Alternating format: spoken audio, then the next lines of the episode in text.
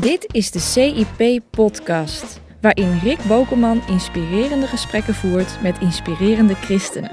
Alle interviews vind je op cip.nl/video, maar hier kun je ze als podcast beluisteren. Gewoon onderweg of tijdens de afwas. Hoi, ik ben Rick en ik zit hier naast Jarno van Dijk. Leuk dat je er bent. Hoe is het? Goed. Ja, leuk man. Hebben we er weer zin in? Ja, zeker wel. Mooi. We hebben het al in eerdere gesprekken gehad over profetie in het Oude Testament, in het Nieuwe Testament, hoe het praktisch werkt in de kerk. Ja. Dit is een wat meer kritischere video. Ja. Want profetie, daar wordt ook heel wat mee gerommeld, heb ik het idee. Zeker, ja. Ik denk aan mensen die gewoon dingen profiteren die gewoon totaal niet uitkomen. Die totaal nergens op slaan. Ja. Die misschien zelfs ook zijn bedoeld om persoonlijk aanzien te krijgen. Want het is dan wel heel stoer als jij kan profiteren. Ja. Maar deels je eigen ervaringen daarin. Over de zwarte kant die profetie soms ook heeft. De zwarte kant, ja. Ja, ik denk dat... kijk, God wil dat we een open kanaal zijn. Geen rioleringsbuis. Waar alles trom doorheen gaat. Maar wat ik al eerder uitlegde over de kader van profetie. Nieuw-testamentische profetie. Onder het nieuwe verbond. Door Jezus. Zijn er 3 dingen belangrijk. En dat is opbouw, vermaning en troost. Dus dat zijn de kaders waarin Paulus zegt van dat is hoe het werkt.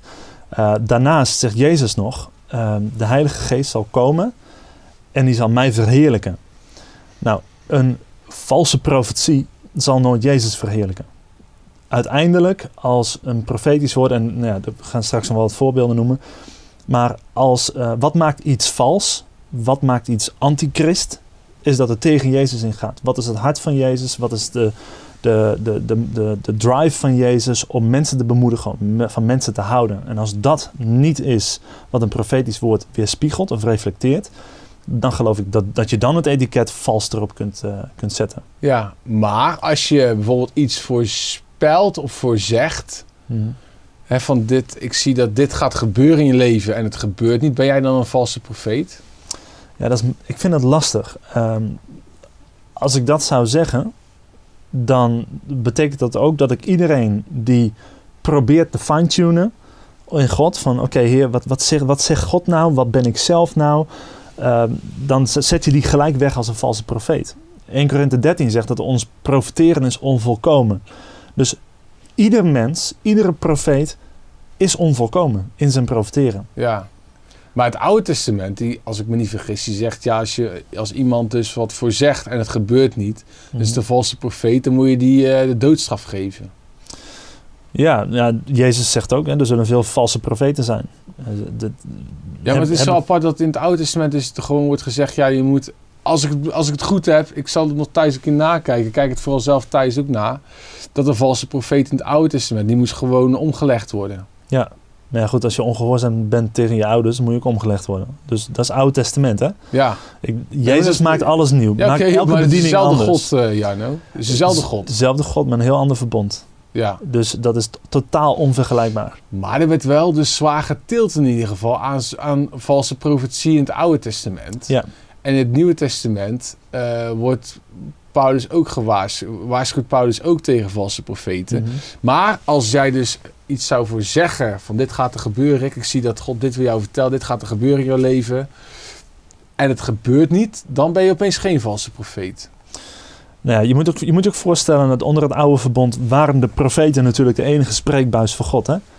Dus ja. Daar zal hij vast iets nauwer... Ja. Daar zal het wat nauwer steken. Maar wanneer ben je in het Nieuwe Testament dan een valse profeet? Ik vind het persoonlijk lastig. Allereerst geloof ik dat... Kijk, valse profeten waar Jezus voor waarschuwt...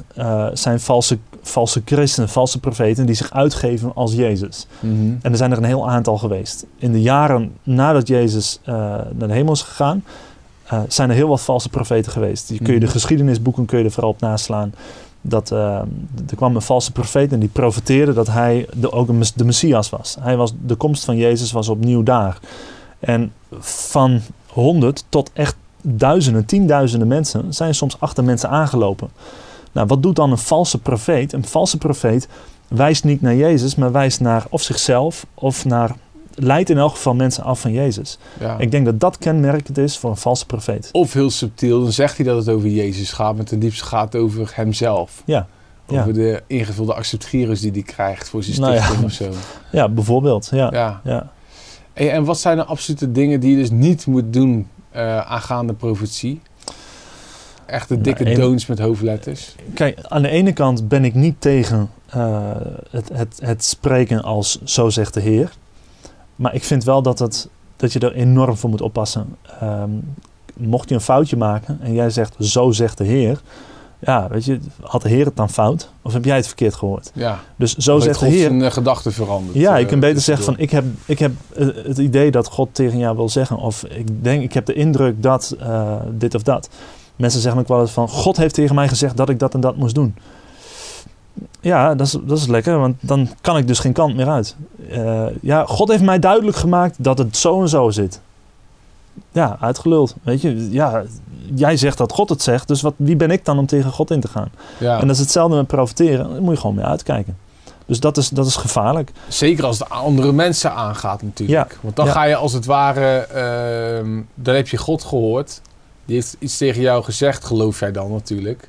En dan zeg je dat tegen die persoon die naast je zit in de kerk, ik noem maar wat. God heeft tegen mij gezegd dat je je baan moet opgeven. Ja, ja, dat is lekker. Ja, dat is lekker dan. Ja. Dank je de koekoek. Ja. Maar dat soort dingen gebeuren natuurlijk wel in meerdere of mindere mate. Ja. Ja. Dus hoe ga je daar dan goed mee om? Nou ja, allereerst vind ik dat de relatie die je zelf hebt met God is cruciaal in alles. Jij hoort de stem van de herder. En als iemand anders het voor jou hoort, is dat oké. Maar je toetst het altijd zelf met de herder. Dus daarom is relatie met God altijd het allerbelangrijkste. Op welk gebied van je leven dan ook. Ja. Hey, en in het voorgesprek zei je ook iets over personen en relaties. Mm-hmm. Kun je daar wat over vertellen? Nou, er zijn een aantal gebieden. En dit zijn er gewoon een aantal. Er zullen er vast meer zijn. Waar je gewoon enorm voor moet uitkijken. Als je daarover denkt een woord te ontvangen. Dat is onder andere relatie. Meng je je niet... Jij mengt je niet in relaties. Ik weet dat... er was bijvoorbeeld iemand die zei... Die profeteerde over een meisje. En die zei... er zal een man... God zegt, er zal een man op je pad komen. Met mooie woorden. Maar die is niet van God. En dan liep je verder. Die liet dat meisje achter. Met heel veel angst en verwarring. Want ja... Weet je, elke kerel die kwam... Ja, natuurlijk. Je probeert een meisje te versieren. Hoe doe je dat? Ja, niet met mooie woorden. Dus elke man op haar pad met mooie woorden... die dacht zij van... Ja, zie je nou, God had gesproken. Die is niet van hem. Maar ja, wat moet je dan op wachten? Iemand die je loopt uit te schelden... en zeggen van... Ja, dan is die wel van God. Mm-hmm. Dus wat dat betreft is dat heel link. Hè? Dus natuurlijk kan dat meisje ook zelf zeggen van... nou ja, dat weiger ik. Maar goed, die nam dat wel aan. Want diegene was een profeet van God. Ze zijn heel kwetsbaar, tuurlijk. Mensen gaan natuurlijk heel snel mee in dat soort dingen. En die slikken er toch in als zoete koek. Ja, maar dat is hetzelfde als dat ik in de gemeente kom... en ik zeg van, God zegt dat meisje daar, voorste rij, paarse shirt... dat zal jouw vrouw worden. Bedoel, hoezo? Ik voel me niet aangetrokken. Of die is misschien al getrouwd, weet je wel. Heel rare situaties kun je krijgen. Ja. Ik vind dat... Maar zegt God daar dan ook niks over? Of bepaal jij dan dat we daar geen uitspraak over doen? Die mensen geloven natuurlijk oprecht dat God dan tegen hen zegt. Dat God zo spreekt, ja. En dan ga je eigenlijk misschien God limiteren. Want dan zeggen nee, ook als God dan iets over die relatie zegt... dan mag je er niks over zeggen. Mm-hmm. Ja, ik vind het een no-go area. Of denk je dat God er gewoon niks over zegt... en dat we het gewoon ons inbeelden dat God dat zegt? Als God iets zegt over relaties... en nogmaals, ik spreek hier niet voor God zelf... maar in mijn ervaring spreekt hij niet tot mij... over jouw huwelijk of jouw relatie. Oké, niet van Rick... ik noem wat, je moet morgen met die vrouw op vakantie gaan. Ja, bijvoorbeeld. Volgens mij zegt God, ga naar Bali. Nee, maar weet je, er zijn gewoon dingen wat een no-go is. Ik geloof er niet in. Ja. En nou ben je valse profeet, want je zegt dat ik naar Bali ga. Nee, dat is niet waar. Ja, ik ga wel naar Bali, maar dat weet jij van tevoren. Ik heb jij dat ingefluisterd. Ja. Dat is ook zoiets. Ik verdenk mensen er wel eens van. Ja, ik ben ook soms sceptisch hoor, maar dat moet je me vergeven.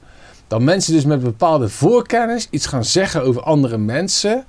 En dat het dan opeens een groot wonder is van God. Want hoe kan die persoon dat nou weten als ze het gewoon gehoord hebben? Ja. Ik denk dat dat veel voorkomt. Ik denk namelijk, sorry dat ik het zeg, maar ik denk dat het best wel veel voorkomt. Het kan. Nou, veel voorkomt, weet ik niet. Ik heb het gezien bij conferenties, dat ik wist, die heeft voorkennis over die persoon. En opeens werd die persoon, die wist dan niet dat die persoon dat wist over hem. Mm-hmm. Die werd dan op het podium gezet en werden dingen geprofiteerd over het type werk wat hij deed. Allemaal heel indrukwekkend natuurlijk. Ja. En ik weet zo ongeveer 90% zeker dat die persoon dat wist. En het werd wel gebracht, en dat vind ik dan niet eerlijk, alsof het een soort orakel van God was, die persoon. Ja. Reageer daar eens op. Ja, ik was er niet bij. Ik weet ook niet hoe dat precies werkt. Ik snap ook maar niet dat mensen dat zouden doen. Maar zie je dat in de praktijk veel? Ik zie persoonlijk niet veel. Nee. Maar ken je die verleiding niet? Nou, nee. Waarom? Hij zei dat veel... Ja, nou ja, ik weet niet, maar misschien ben ik dan wat zwartgallig, maar... Ik denk het. Ik weet dat jij veel met profetie bezig bent. Mm-hmm. En ik kan me wel voorstellen, laat ik het netjes formuleren, dat mensen jou ook geweldig vinden, omdat je soms dingen zegt die gewoon je niet weten. Mm-hmm. In ieder geval natuurlijke zin. Dus als je dan het kan doen alsof je weer zoiets bijzonders kunt meemaken, de mensen vinden je toch ook een beetje geweldig. Dat weet ik uit social media en dergelijke, dat mensen dat toch wel mooi vinden, dat jij veel profiteert. En kan ik me dus voorstellen dat jij misschien dingen wat mooier gaat brengen in die profetie dan het echt is, waardoor het meer een groot wonder lijkt van God, waar jij misschien ook handelt vanuit voorkennis. Snap je wat ik probeer te zeggen? Ik snap wat je bedoelt, ja. Nou, ik herken mezelf er niet in. Dat is niet om te kotsen van... Ik probeer mezelf mooier voor te doen. Nee, maar ik meen serieus dat ik dat niet ken. Maar ik heb wel meegemaakt dat God bepaalde dingen aan een soort van toevertrouwde voor mensen in de zaal. En dan praat ik over... Ik heb ooit een keer een bankrekeningnummer gehad. Geboortedatum, namen... jubileumdata, dat soort dingen, weet je wel. Echt hele specifieke informatie. Dus dan stond je op het podium, zei het rekeningnummer van Rick is NL49. Nee, maar dat ging iets anders. Oh. Maar het waren de laatste 10 cijfers van een IBAN-rekening, ja. En nee, ik wist dat niet van tevoren. Er was een vrouw die zat in de zaal en die kwam even later met haar pasje naar voren toe. En inderdaad, dat was dat nummer. Ja. Dus... ja, natuurlijk. Als dat raak is... Ik was er wel van onder de indruk. Ja. Dat zeker wel. Maar ik heb ook wel eens gehad... Dan zeg ik een naam en dan steekt er niemand de hand op. Mm-hmm. Maar ja, joh. Ja. Je bent aan het uitstappen, weet je wel. Want dat is ook nog zoiets. Dat noemen ze in de wereld van de magie. Dus hoe noem je dat nou? Mensen die als Hans Kazan en Hans Klok... Illusionisten of zo? Ja. Die werken natuurlijk met cold reading. Ik weet niet of je daar wel eens boek over gelezen? Nee. Cold reading, dat gaat erover, die gasten kunnen altijd ook de raarste dingen ontfutselen van mensen die ze eigenlijk niet kunnen weten. Mm-hmm. Dat je wel vast eens gezien in een YouTube-video of wat dan ook. Die kunnen ook namen raden, vertellen ook. Die kunnen eigenlijk hetzelfde als veel profeten die ik in Christelijk Nederland tegenkom. Okay. Dat viel me zomaar op. En hoe dat dan bijvoorbeeld gaat is zo. In een kerk. En ik zeg niet dus dat het nep is hoor, dat het niet van God is. Mm-hmm. Ik zie alleen maar een gelijkenis, dat gaat zo. Ja, ik voel hier links, onderin, voel ik een tinteling. En ik hoor de naam M. Is er iemand met Maartje? Nou, je zit in een zaal met 150 man. De kans dat er een vrouw is die Maartje heet, is redelijk groot. Is er geen Maartje in de zaal, dan zeggen ze, Marjolein dan. Dan hebben ze het dan opeens gehoord. Heb je ook al zoiets meegemaakt, waarschijnlijk iets in de trant van in een kerk. Gaat Marjolein staan. Marjolein, die zit naast zijn vriendin. Heb jij hier last, hier links onderin? Nou, als het dan niet links onderin is voor die persoon, dan is het opeens rechts. Want dan kunnen ze natuurlijk het trucje toepassen van het spiegelbeeld. En als het dan niet hier is, dan is het misschien iets hoger. Dus voor je het weet, is het van Maartje en links naar Marjolein en rechts bovenin gegaan. Mm-hmm. Snap je hem? Ja. Dan gaat hij verder met profiteren. En dat zou echt allemaal van God kunnen zijn. Want ik heb ook dingen daar meegemaakt, die kun je inderdaad niet weten. Dan geloof ik ook helemaal in God. Maar op dit soort momenten word ik ook een beetje sceptisch. Ja. Word ik ook voor betaald namens de Christelijk Nederland. Ja, go ahead. Ja. Dan gaat het door. Ja. Heb je daar pijn? Ja, ouder zegt ze, ik heb de pijn gehad. Oh, dat bijvoorbeeld een genezingsdienst is. Oké, pijn gehad. Oké. Dan ziet die persoon, bijvoorbeeld dat die vrouw met de andere... en is het jouw pijn aangedaan door iemand die je leven dan? Dus dan gaan ze wel weer verder. Dus opeens wordt het hele onderwerp veranderd van pijn naar... Ja. Naar innerlijke pijn. Heb je dan innerlijke pijn? Er zijn mensen die hebben jouw pijn aan. Die ziet natuurlijk dat hij daar met een vriendin is. Ja. Er zit geen man naast. Dus grote kans dat hij vrijgezel is. Of een vriend heeft die niet mee wil. Dus dat is onderbewust.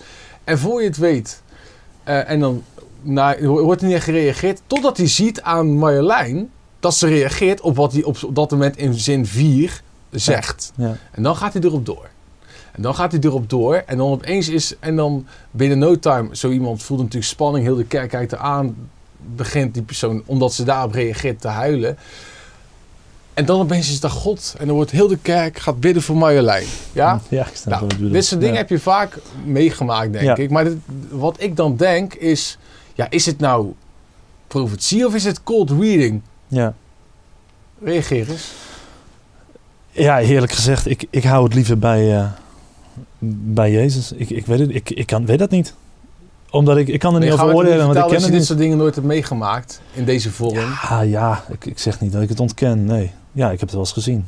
Ja, waarvan ik weet van, oké, dit werkt gewoon, dit is anders. Eigenlijk is het 4, 5 keer volstrekt mis. En dan de 6e keer is het ergens raak in zo'n soort communicatie. Maar dat is gewoon een beetje aftasten van oké. En dan slaan we de haken in, om het zo maar te zeggen. En dan is het opeens de man Gods die namens God iets vertelt. Terwijl ik denk, dit is ook misschien gewoon psychologie. Gewoon cold reading. Wat al die gasten, die musicians, die kunnen ook ontfutselen... Zonder dat ze... Ja, dat snap ik. Kijk, bij de illusionisten, daar hebben ze het vaak bij de registratie. Dan pakken ze gewoon een stuk of 20 geregistreerde bezoekers... die zich aan hebben gemeld voor het event, pakken ze eruit. Die lezen ze goede informatie, die hebben goed geheugen. Of die hebben een bepaald beeldschermpje ergens in de zaal. Of een oordopje in. En dan krijgen ze ook alle informatie toegespeeld. Dus ja, ook dat heb je. Ja. En wat er ook nog ziet, als ik ook in een Pinkster kijk... En toen zei ik kom eens voor mijn werk. Zegt die man, hoe heet je? Rick. En toen ging hij profiteren. Maar ook misschien cynisch van mij. Maar denk waarom weet hij wel alles van God te vertellen over mij? Maar weet hij je naam niet. Ja. Ja, weet ik niet. Maar dat is hetzelfde als ik bid voor genezing en ik draag een bril. Ja, geen idee. Dat is onvolkomenheid dan, denk ik. En wat dan ook nog en daarna ga je weer je verhaal steken, want dan ben ik even mijn hart gelucht. Laat het weer positief houden. Ja, dan heb ik mijn hart gelucht. Ja. Nee, maar ik wil wel eerlijk zijn, ook omdat ik weet dat mensen die hier naar kijken, die maken het ook mee. Dus ik kan beter eerlijk zijn als ik met jou erover praat. Het is zonde als jij als expert hier zit en ik heb het niet verteld. Nou, en dan laatste dingetje wat ik dan ook heb, is dat ze dan zulke algemeenheden over mensen uitspreken dat ik denk, je hebt pijn in je leven gehad. Iemand heeft je echt pijn gedaan. Dan denk ik, maar dat is op iedereen hier in deze zaal op toepassing. En er zijn dingen, daar ben je nog onzeker over. Maar God gaat duidelijkheid geven. Kun je ook op heel de zaal toepassen. Ja. Ja. En je hebt het niet altijd makkelijk. En je bent soms een beetje onrustig. Maar het gaat helemaal goed komen. Dat zegt God bij deze. Dat hebben mensen tegen mij gezegd. Mm-hmm. Ja, en op dat moment denk ik, weet ik dus niet, zit ik in de parkeermodus waar we het eerder over gehad hebben. Dat ik even weet, ik doe er maar niks mee. Maar ik denk toch ook ergens, het is wel allemaal heel vaag. Ja, hè? Dat snap ik. Ja. Mensen zeggen in 99% van de gevallen als er geprofiteerd wordt niet... Hey Rick, je bent nu het boek van Willem Oudewind aan het lezen op bladzijde 76... en je twijfelt enorm wat er staat en je zit er enorm mee in je maag. Ik noem maar even een voorbeeld. Je hebt er nachtenlang voor gebeden, maar God gaat nu het antwoord geven en dan komt er een theologisch antwoord waar gewoon specifiek, laten we zeggen. Ja. Ja. Vergis ik me dat ik dat raar vind, dat het zo vaak zo ontzettend algemeen is, al die profetie in de kerk? Dat het op iedereen van toepassing is? Ja, wat is raar. Als je het hebt over de standaard die je zet voor profeteren. Dat is natuurlijk het hele gedetailleerde. Hoi Rick, en dit is je adres en dat is je pincode. En zo heet je vrouw, zo heten je kinderen. En dat. Dat is een vrij hoge standaard, denk ik. Voor mensen, nogmaals, het gros van de mensen die wil leren profiteren, die wil leren de stem van God verstaan, die zijn daarin lerende. Dus veel ruis op de lijn, veel ongeloof nog van, kan God dat dan echt, weet je wel? Mm-hmm. En hele sceptische mensen als jij helpen daar natuurlijk niet bij. Maar ja. Ik snap wat je bedoelt natuurlijk. Alsof ik me niet schuldig moet gaan voelen. Maar ik voel me dus mooi niet schuldig. Want ik denk, echt oprecht zijn dat de vragen die ik dan heb. Niet omdat ik ongelovige Thomas wil spelen. Nee. Maar omdat ik denk, de Bijbel lees ik nergens dat ze moesten... Ik voel hier de M. Maatje, je heet Marjolein. Dat de profeet zegt linksonder, nee, het was toch rechts. Oh, was het niet rechts? Oh, je hebt problemen met je. Dus laten we zeggen, in de Bijbel is het gewoon bam, in één keer raak. Ja. Is het niet van, we gaan een beetje zo voelen, aftasten, in de metafoor praten, dan is er wel iets wat landt. Ja, ik snap wat je bedoelt. Ik denk... Dat is oprecht de worsteling die ik heb en waarvan ik zeker weet, Jarno, dat dat de worsteling is van heel veel mensen in de reformatorische, evangelische, charismatische of gereformeerde bewegingen. Ja. Nou, ik kan me dat heel goed voorstellen. En ik ga het ook zeker niet verdedigen of zeggen van het valt wel mee, het is wel goed. Maar heb je dan een tip voor hoe ik daar beter mee om kan gaan dan? Weet ik niet zo goed. Ja, je hebt gewoon genade voor mensen. En natuurlijk, als je weet van iemand die loopt de boel op te lichten, dan als je daarvoor de invloed hebt, dan moet je hem ontmaskeren, weet je wel. Want dat klopt gewoon niet. Maar de zuivere motieven van iemand die wil leren profiteren... is de stem van Jezus verstaan. Over iemand, een bepaalde situatie of over zichzelf. Ja. En dan komt de kader van Paulus erbij... is het tot opbouw, vermaning en vertroosting. Ja. En dan geloof ik dat het gewoon goed kan gaan. Weet je, Openbaring 19 die zegt... dat het getuigenis van Jezus is de geest van profetie. Wat houdt dat in? Nou, het woordje geest in deze tekst, dus geest van profetie, heeft niks te maken met de Heilige Geest of een geestelijk wat dan ook. Maar heeft te maken met houding. Dus de geest van profetie, wacht even, hoe staat het er nou? Moet ik het even goed zeggen. Het getuigenis van Jezus is de geest, ofwel de houding van profetie. Ja. Dus de profetische bediening zal het getuigenis van Jezus reflecteren. En weergeven als het ware. Dus de geest is de houding. Je zegt ook wel eens een team spirit. Weet je wel? Dat is de houding die wij als team hebben. Nou, wat is de houding van Jezus naar mensen toe? Oké, hij deed het niet van... volgens mij heet jij Jerobiam, Jonathan, Joram. Prachtig, mooi, Bijbelse naam, kerel. Dat is niet hoe hij het deed. Maar hij kende wel de harten van mensen. En hij wilde vooral die mensen bemoedigen, opbouwen, vermanen, vertroosten, bemoedigen. En dat is de geest van profetie. Dat is getuigenis van Jezus. Ja. Dus dat moeten we nastreven. Of oplichters het nou wel of niet doen. Of het her en der misgaat. Het zal allemaal wel gebeuren. Maar ik geloof ook niet dat die mensen... waarvan ik dat soms mijn bedenking heb... dat die dat expres doen. En ik keur het ook helemaal niet af. Want ik kan ook niet ontkennen... dat er soms de meest bizarre dingen gebeuren. En daar... Kom op, daar geloven we ook voor, toch? Ja. We geloven in dat Jezus over het water liep. Dus het is allemaal ook niet zo heel spannend. Maar nee, weet je, ik heb er zelf ook wel in gefaald. Weet je? Ja. Wat ik ook vertelde over die Bram, weet je nog, in de vorige video. Ik had daarbij, dan moest ik later denken in de auto ook aan Noten. Nou, verder niks. Bram en Noten. Dus ik denk, Bram kwam naar voren toe. Hij heette Bram Noten. Nee, ik vroeg, zegt Noten jou iets? Nee, zegt hij. Oké. Ja, weet je, heb ik dan gefaald of heb ik God dan niet verstaan? Jawel, want Bram staat hier recht voor mijn neus. Wat is dan Noten? Weet ik niet. Ja. Dat weet ik echt niet. Ik heb nog wel een keer gevraagd, zegt Noten iets voor iemand? Nee, niet. Oké, joh, dan niet. Maar mijn profiteren is onvolkomen. En wat betekent dat? Dat als God iets door wil geven door jou, moet het altijd door jouw filter. Mm-hmm. Dus jouw filter verandert, is onderhevig aan verandering. Dus dat heeft te maken met... als God mensen wil aanraken of te spreken wil tot mensen, dan moet het dus door jouw filter. Dat filter verandert door de vernieuwing van je denken, door God beter te leren kennen, te kijken van oké, wat is de kader en hoe zit dat in elkaar? Als vermaning voor jou iets zegt over een hele keiharde correctie en God houdt niet meer van je, want je zondigt en dat soort dingen.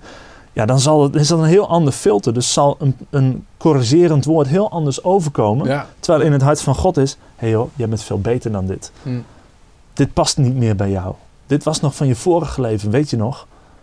Dus kom op man, je bent beter dan dit. Dat is een heel andere vorm dan correctie als van... Jij zondaar, je gaat branden, weet je. Dat is niet man het hart van God. Hel, ja man. Hey, mooi hoor. Ja, daar heb ik al wat aan. Hey, en slotvraag. Zijn er ook mensen, dat weet ik uit verschillende kerken... Die hebben echt zo'n traumatische ervaring met profetie of met genezing. We hebben het nu over profetie. Tegen jou hebben ze toen ook een keer iets naars gezegd. Zo'n man die had toen gezegd tegen jou van... jij gaat jou... toen was het nog niet je vrouw, maar je gaat je vrouw kapot maken. Je moet niet met haar trouwen. Je gaat Gods plan voor haar leven verwoesten.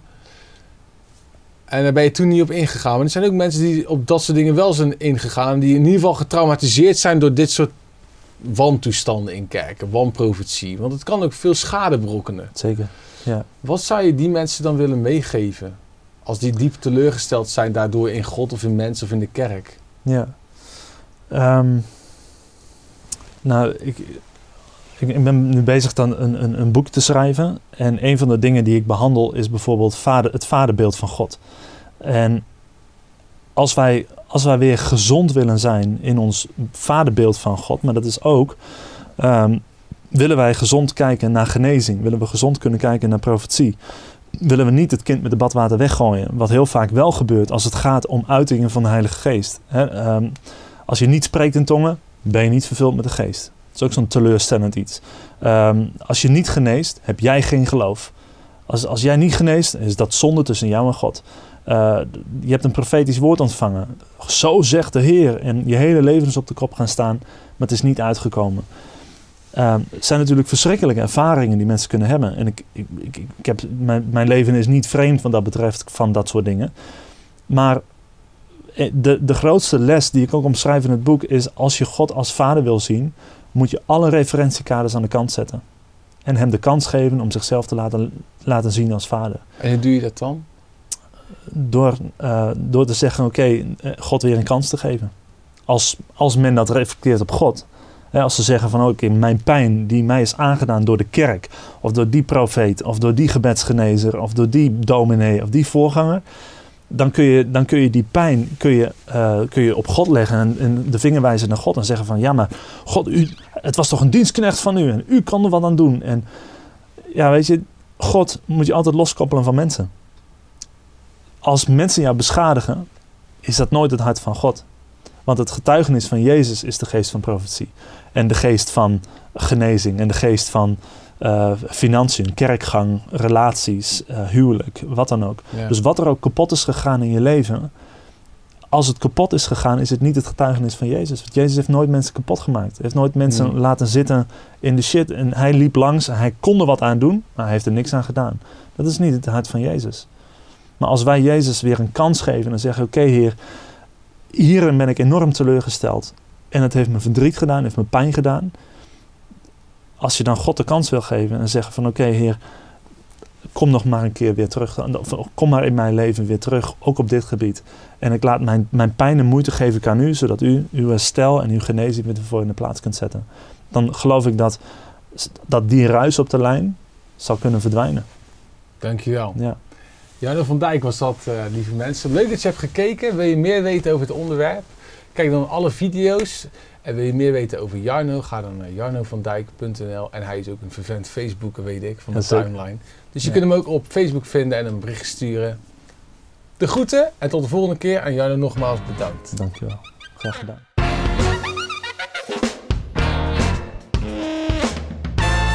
Je luisterde naar de CIP Podcast. Heb je wat gehad aan deze podcast? Laat dan een recensie achter in iTunes. Of steun cip.nl door CIP+ lid te worden op onze website.